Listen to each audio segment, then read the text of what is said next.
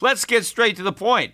You want to grow your portfolio to deal with the rising cost of inflation, to pay off your debt or your mortgage, pretty much anything standing in the way of you and financial freedom, right? Well, with Yahoo Finance, you can get access to the news, data, and tools that you need in order to help you reach that financial freedom. And when it comes to your financial future, you think you've done it all. You've saved, you've researched, you've invested all that you can. And now you need to take those investments to the next level by using what every financial great uses Yahoo Finance. For more than 25 years, Yahoo Finance has been the brand behind every great investor. They're the number one finance destination, producing a holistic look at the financial news cycle, including breaking news, original perspectives, analyst ratings, independent research, customizable charts, and so much more. For comprehensive financial news and analysis, visit the brand behind every great investor, yahoofinance.com, the number one financial destination. That's yahoofinance.com. Traffic jams, tailgating, pileups. Ugh, the joys of driving. How could it get worse? The federal government wants to have a say in what you drive. That's right. The Biden administration's EPA is pushing mandates that would ban two out of every three vehicles on the road today. Don't let Washington become your backseat driver. Protect the freedom of driving your way. Visit EnergyCitizens.org. Paid for by the American Petroleum Institute.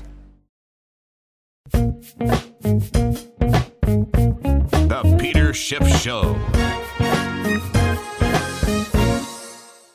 Another volatile day in the stock market sees the major averages closing the day deep in the red. The Dow was down just over 1%, down 180 points. We're at 17,500 and change. The NASDAQ actually got walloped a little more, down just shy of 60 points. That's about one and a quarter percent. I think the catalyst for today's declines was a couple of Fed officials talking about how June is a live meeting, live from the perspective of we might raise interest rates. Now, I don't think it's live at all. I think it's dead. And if it was alive, the stock market decline is going to kill it. Because if Wall Street actually believes that the Fed is serious about raising rates in June, which I don't believe, but if Wall Street believed it, the market would be tanking. In fact, if more people believed it, it would be down a lot more than 180 points today. And in fact, as we got closer and closer to the date that the Fed was theoretically going to raise rates, the market would be so low uh, that any talk of a rate hike would be dead because now the Fed would have to deal with the tighter financial conditions, which is the way they refer to it when the markets are going down. And the Fed doesn't want to tighten monetary policy when financial conditions are tightening on their own which would be the case. Now, it's interesting, too, when you hear a lot of people talking about, well, why is the Fed now got uh, a June rate hike on the table? I keep hearing people talk about the economy strengthening. The economy is not strengthening. That's just the point. The economy is weakening. Yes, we did get a little data in the last few days that was better than expected, but we also got quite a bit of data that was worse than expected. And in general, most of the data that has come out, in fact, practically all of the data that's come out since the last time the Fed hiked rates, has been bad. So if the Fed is talking about raising rates, it's not because the economy is getting stronger. It's despite the fact that the economy is getting weaker. What is getting stronger is inflation. Now, the problem is, even though inflation is now above the Fed's so called 2% target, I don't think that actually raises the probability of a rate hike. Because if anything, the increasing prices are just going to slow down the economy even more because consumers have to spend money. And if prices go up, that undermines their ability to spend. And it also undermines this whole service sector, consumption based bubble economy. We actually got some official inflation data out today. We got the CPI, the Consumer Price Index, for April. And the consensus was for a move of up 0.3 following the prior month's up 0.1. And we got a bigger jump than was expected. We got up 0.4, and the year over year increase this is the headline number, not the core number. And the year over year increase is now 1.1. So the year over year is still below 2%. But if you annualize that four tenths, 0.4, if we actually did that for the next 11 months, that would be a 6% annualized rate of uh, CPI based inflation. Clearly, clearly that's well above 2%. No, I, I read articles about this big jump in consumer prices today. And the gist of it was this is good news because the Fed is making progress on its uh, policy goal of price stability. Now, if you think about the the ridiculousness of that comment, so we had a big spike up in in consumer prices, which if you annualize the rate of increase, you're talking about six percent increase in prices, and that's supposedly progress on price stability.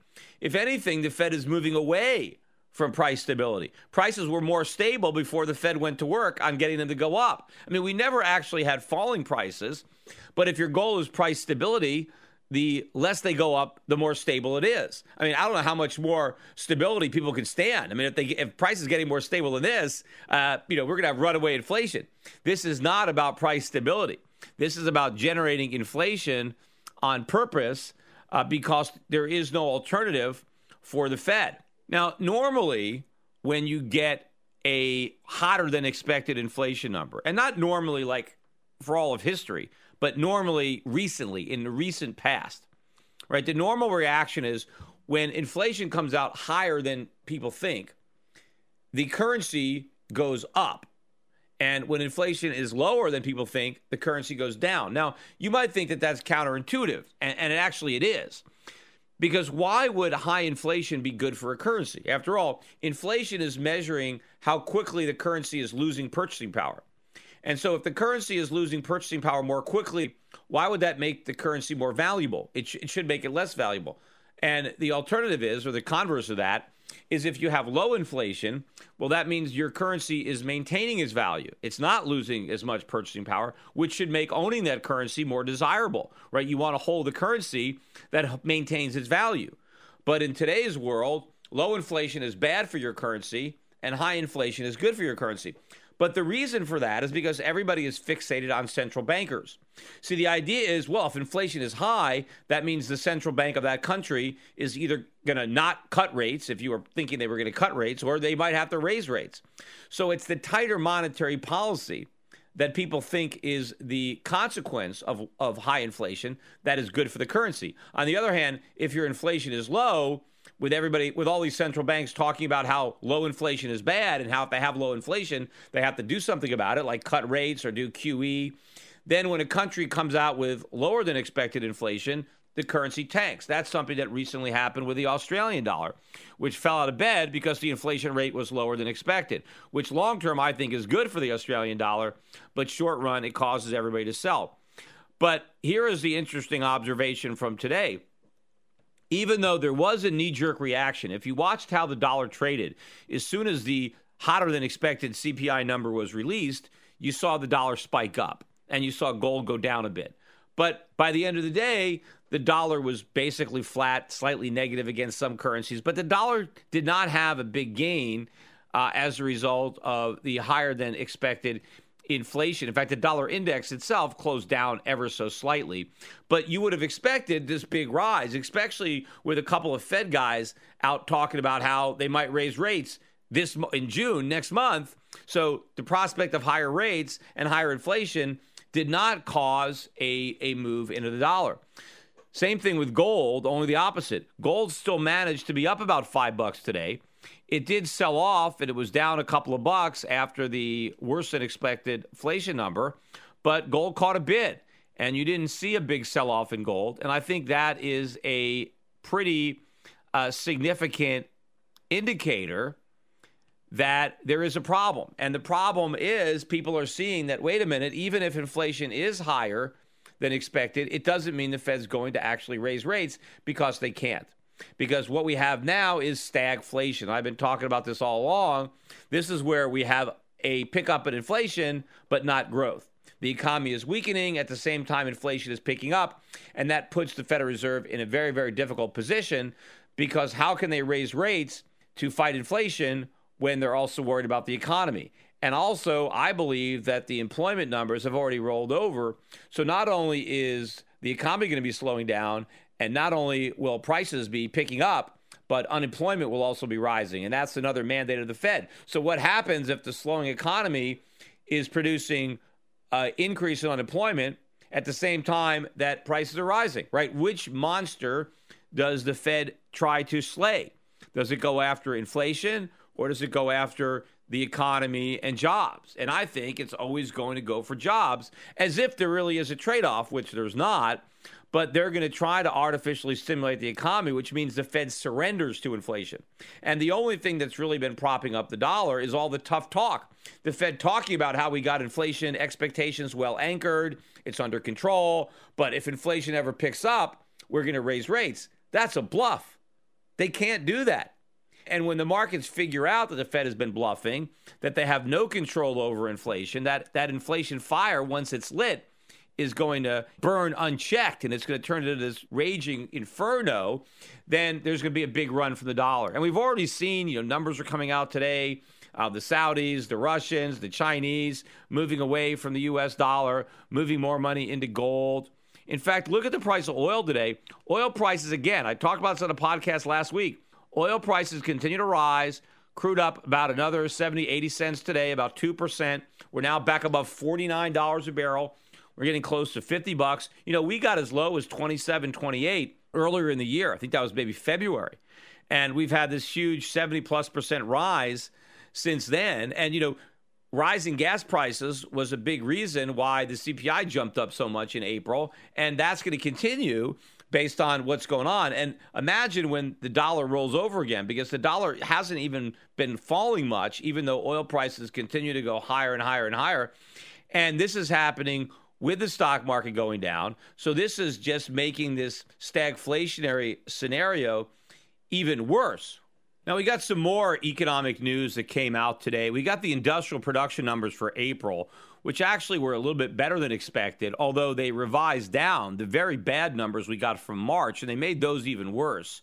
Uh, so overall, it's about a push, maybe slightly better than expected, but the trend here is is clearly down. You know, one of the the numbers that I look at a lot, it comes out every week. Nobody ever talks about it. These Redbook uh, weekly year over year same store sales, and we're continuing to hang at the lowest we've been in many many years. I mean, the chart that I look at just on the Bloomberg webpage, you know, the the year over year increase is just 0.5, 0.5, and this is not adjusted for inflation, right? So if year over year sales are up one half of one percent, we know inflation is higher than one half of one percent, and so this means that year over year sales are in fact negative, right? If you adjust for inflation. Now, if you go back to uh, 2014 these numbers were running about a 4% positive rate, right? So year over year, same store sales were going up 4%. And sometimes they were five, as high as 6%. And now year over year, same store sales are one half of 1%. And it's been stuck in this level ever since early 2016. And to me, in fact, it looks like this number is about to go down, about to be negative, despite the fact that prices are higher I think sales in aggregate are even going to be down. And we're very close to a breakdown. And nobody is really talking about about that number. Now, yesterday we got a horrible number from the Empire State Manufacturing Index. This is a May number, and the um, April number came in at 9.56, which isn't all that great, but at least it was a positive number. And uh, it was the first positive number in a while because we had had lots of months where we had negative numbers. And then all of a sudden we got this positive number, and people were thinking, oh, great, maybe this is a turnaround. Uh, they were looking for another positive number in May, just not quite as high. They were looking for seven, but instead they got minus nine. So the whole thing collapsed, and the positive number was a was a one hit wonder, and we're already back to negative numbers. So these this is the kind of data. If somebody is talking today about oh the the Fed's going to hike because the economy is getting better, data like that is showing that the economy is not getting better, that it's in fact getting getting a lot worse. Now, one number that did come out better than expected were the retail sales numbers for April. And in my last podcast, I talked about the fact that I had expected that number to be another disappointing number, which, of course, uh, you would have thought had you looked at all the retail sales numbers that were coming out from the actual stores which were horrible. And in fact, a lot of companies were issuing warnings earlier in the month uh, based on how lousy their retail sales were. So I wasn't expecting uh, there to be a better number for April because if things were picking up, uh, you would have expected some of the retailers to be a little bit more optimistic based on you know the spring pickup. So the the March number was down 0.3. and the consensus was for a rise of 0.9. So there already was a lot of optimism, as I said, but the number came in actually quite a bit stronger than that. The actual number was up 1.3%. Uh, so stronger than expected. Even if you took out automobile, the number was still up 0.8 versus expectations of 0.5. But when you take out gasoline, uh, you know, the beat is not nearly as big. X autos and X gas, we were looking for up 0.4 and we got up 0.6. So a big chunk of that 1.3% increase in retail sales is gasoline. And it's not because people are using more gasoline. They're just paying more for the gasoline they use because prices are going up. And so you're going to see gas continue to have a positive impact on retail sales as it gets more and more expensive. But ultimately, of course, it's going to take a bite out of retail sales because you know what you spend on gas, you can't spend on on something else. But in general, the economic news has been weak, yet the inflation news continues to get worse. And that is exactly the opposite of really what the Fed wants. Because in order for the Federal Reserve to maintain its monetary accommodation, it has to be able to do so with uh, a, backdrop of low inflation or inflation so called too low inflation, because that's what justifies the cheap money. In fact, the people who are saying that the Fed shouldn't raise rates, their justification is well, there's no inflation threat. So why should the Fed risk raising rates when the economy is not strong when there's no threat of inflation. So as long as there's no threat of inflation, the Fed has an excuse not to act. Well, what happens when that inflation threat rears its ugly head? Well, now what's the Fed's excuse not to act? And of course, if the Fed does come up with an excuse not to act in the face of rising inflation, that is a huge problem because that means the Fed is going to lose its credibility as an inflation fighter if people see it as an inflation enabler. If it starts making excuses about why higher inflation is okay, uh, then the markets are going to start to be worried. Finally, they should have been worried a long time ago, uh, but people were operating under a delusion, just like you know everybody's creditors are operating under delusion until they're confronted with reality. I mean, that was the same thing that happened in Greece. It's the same thing that's happening in Puerto Rico. Uh, you know, the United States is broke. We're as broke, if not broker, than anybody else who's having a crisis right now with respect to their debt. The difference is our creditors haven't woken up to that reality yet. They're still living in a delusion. But the Federal Reserve tolerating higher inflation threatens to pierce that delusion because obviously, if they try to do something about the higher inflation, in in the form of raising rates, tightening monetary policy, then the economy is going to crash. You know, the whole bubble is going to deflate. The stock market's going to tank. The real estate market's going to tank. The bond market's going to tank. And then, you know, then what? Then we're going to have to follow Donald Trump, right? We're going to have to uh, restructure. We're going to have to admit that we can't afford to pay our bills because we won't be able to. We can theoretically afford it now only because A, nobody actually wants their money back everybody is willing to allow the debt to, to roll over, and B, the interest rates are practically zero. So it doesn't cost us very much to service all the debt that we can't repay. But if interest rates go up and we can't service it, or people realize we can't service it, and then they want their money back because they know that we can't possibly service it, then the whole house of cards collapses. Now, tomorrow we're going to get the Federal Open Market Committee's minutes, right? This is the the record of their last meeting where they did not raise interest rates, you know, but theoretically, you know, they kept the possibility open for a rate hike. So I think these minutes that come out about two o'clock or at two o'clock exactly Eastern time tomorrow, everybody's going to be looking at these minutes and parsing through the words to see if there's something in there that suggests whether or not the Fed is actually about to raise interest rates or not. But of course, all this is really an exercise of futility. It doesn't really matter what they say or what they don't say or what word they include or what word they take out. They're not going to raise rates. I mean, if they were going to raise rates, they would have already done it. In fact, if they were going to raise rates, they would have started raising years ago. They wouldn't have waited until December of last year. They wouldn't have waited for the economy to be on the cusp of a recession to start raising rates. Uh, you know, they were hoping to not have to do it at all, uh, but unfortunately they did, and now they're in a very, very bad predicament. And they already are talking again about the possibility of negative interest rates because they realize that if they do have to cut interest rates to stimulate the economy, not that it actually stimulates it, but if they do, how much stimulus do you get going from a half a percent to zero? I mean, you got all they have is one rate cut, right? Because they're they're basically between 0.25 and 0.5. So the next move down is between zero and 0.25, and and that's basically it. Unless you're going to go below that Maginot line, unless you're going to go, uh, you know, south of Mason Dixon and and go into negative territory, which is uncharted territory for the Fed. They've charted it without success in Japan and in parts of Europe. But you know, the U.S. is far more vulnerable. If the U.S. dollar ever went to negative interest rates as the reserve currency, it would be cataclysmic. I mean, the the carnage in the, the, the, foreign exchange markets, what that would do to the dollar, what that would do to the U.S. economy. The Europeans, the Japanese, they're able to get away with it. It's not helping their economies, but they're not imploding either. But I think it would be Armageddon almost for the United States to really go down that route. And I, I don't know if they're going to try it. And I don't even, know what if they try it and it blows up? Then what do they do? I mean, do they admit it was a mistake and reverse it? Because then it'll blow up again. It's like the minute they, they go down that route, just like I said with, you know, the 0% interest rates or the quantitative easing, I said once you do it, it's impossible to undo it. Well, if we go negative, it's going to be very, very difficult, if not impossible, for the Fed to dial that back without looking like complete fools once they did it. So things are things are getting dangerous. And time is running out. You know, I just read today they put out some numbers that showed a lot of the trades and some of the big hedge funds. Interestingly enough, George Soros is back in the gold market. In fact, he bought a big stake in Barrick Gold and he also bought uh, some call options. He bought some physical gold.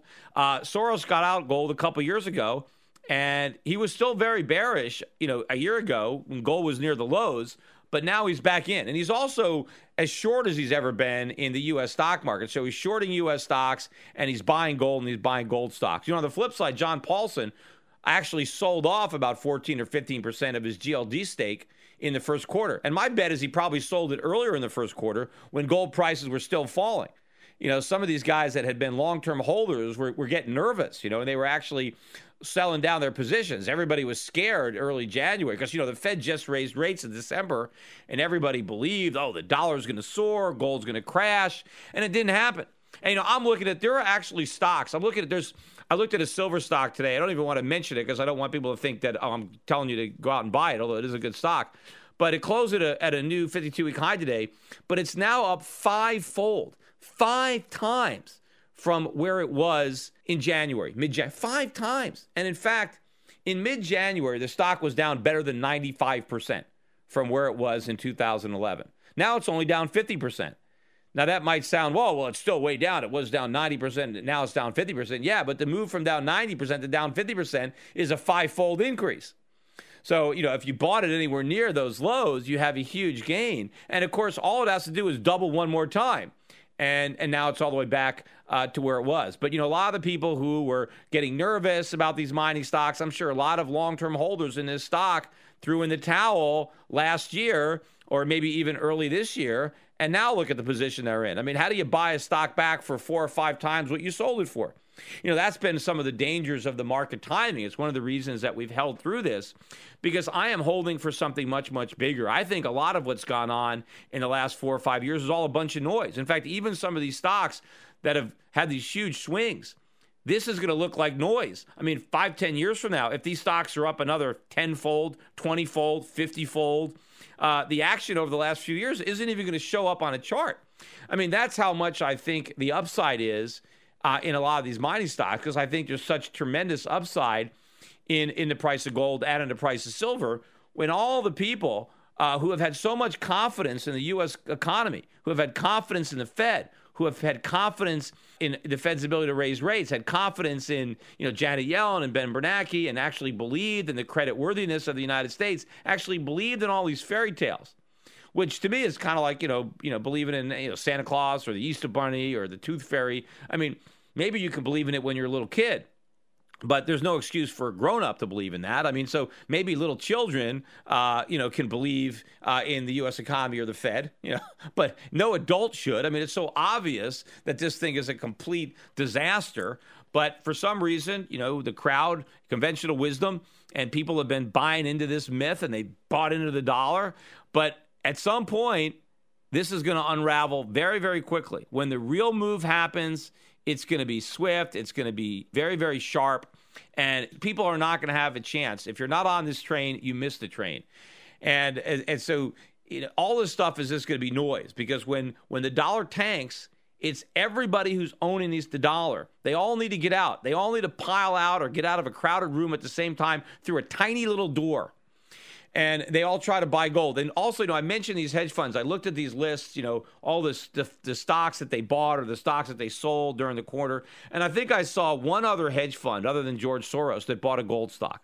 That's it. Nobody, nobody, nobody bought one in the last quarter. Now maybe maybe someone's doing something in the second quarter because obviously someone's buying these gold stocks. I mean, they're going up every day, including today, right? Even with a uh, 180 point down day in the Dow. The GDX was up 1.35%, and the uh, GDXJ was up almost 3% at a new 52 week high. This is an index of junior gold miners closed at 39.2 today. The low this year in January was 16.87. So basically 16 to 40 in, in four months. That's the junior mining sector. But obviously, if you want to go back to 2011, this index was 160. So it still has to go up fourfold from here to get back to where it was in 2011. And again, if I'm right, by 2020, the 2011 high and the 2016 low, you'll barely notice them on a chart because I think these stocks are going to move up so much that all this is going to be a bunch of noise. And so, whether you bought at 40 or whether you bought at 20 or 10, you know, it's not going to make much difference if you're in at 20 or 40. If if you know you're talking about hundreds of dollars uh, per you know per share on this index. But yeah, obviously, sure, buying it cheaper is better. But a lot of people aren't going to buy it at all, or they're going to wait until the stock's at new highs. There are a lot of people that aren't going to buy any gold stocks until this index is well above the 160 high that it hit in uh, in 2011. But I think once we start to break out in these stocks, they're going to move up very very sharply. You're going to have days where they're up massively. And people are going to be too afraid to buy them for a while because they're going to be afraid they missed out. They're going to be afraid, I can't buy it now. It's up so much. Let me wait for a pullback. And then there will be no pullback. It'll just gap up again and they'll still be afraid to buy. And eventually, though, the fear will be, you know, replaced by greed. Eventually, these stocks will be up so much, so fast, that all the people that were too afraid to buy them will be so greedy that they rush and chase them. And then maybe there'll be a pullback. We'll see. I mean, that's kind of what happened in 2011, 2012. A lot of the Wall Street, they watched the gold market from 2000 to 2010, 2011, and they never bought any gold. They never bought any gold stocks. They waited till the absolute highs to pile in. And then when it went down, all those weak hands, they all cashed out. So we could do the same thing again. Although I don't believe that we're going to see the big reversal. Because remember, the only thing that stopped gold from going up, the only reason the dollar rallied is because everybody was convinced the Fed was finished printing money. Everybody was convinced that QE was over and the rate normalization was going to begin and that the Fed had saved the day and the U.S. economy had reigned supreme and everything was great and all the naysayers were wrong. When they realized that the naysayers were right and it was all the self congratulators at the Fed. They were wrong. You know, I wonder if they're going to redo these magazine covers. The, you know, the newspapers that that that proclaim Ben Bernanke like he's some kind of superhero. Are they going to do another cover when this whole thing implodes? But when the Fed has to acknowledge the weakness in the economy, regardless of what the excuse is, when they have to acknowledge it, when they've got to take back that rate hike and go to zero or maybe go to negative, when they've got to launch QE4. And they're doing all of this despite the fact that official measures of inflation are going up, not down, and we're well above their supposed 2% ceiling. The dollar is going to fall through the floor, and the price of gold is just going to go ballistic.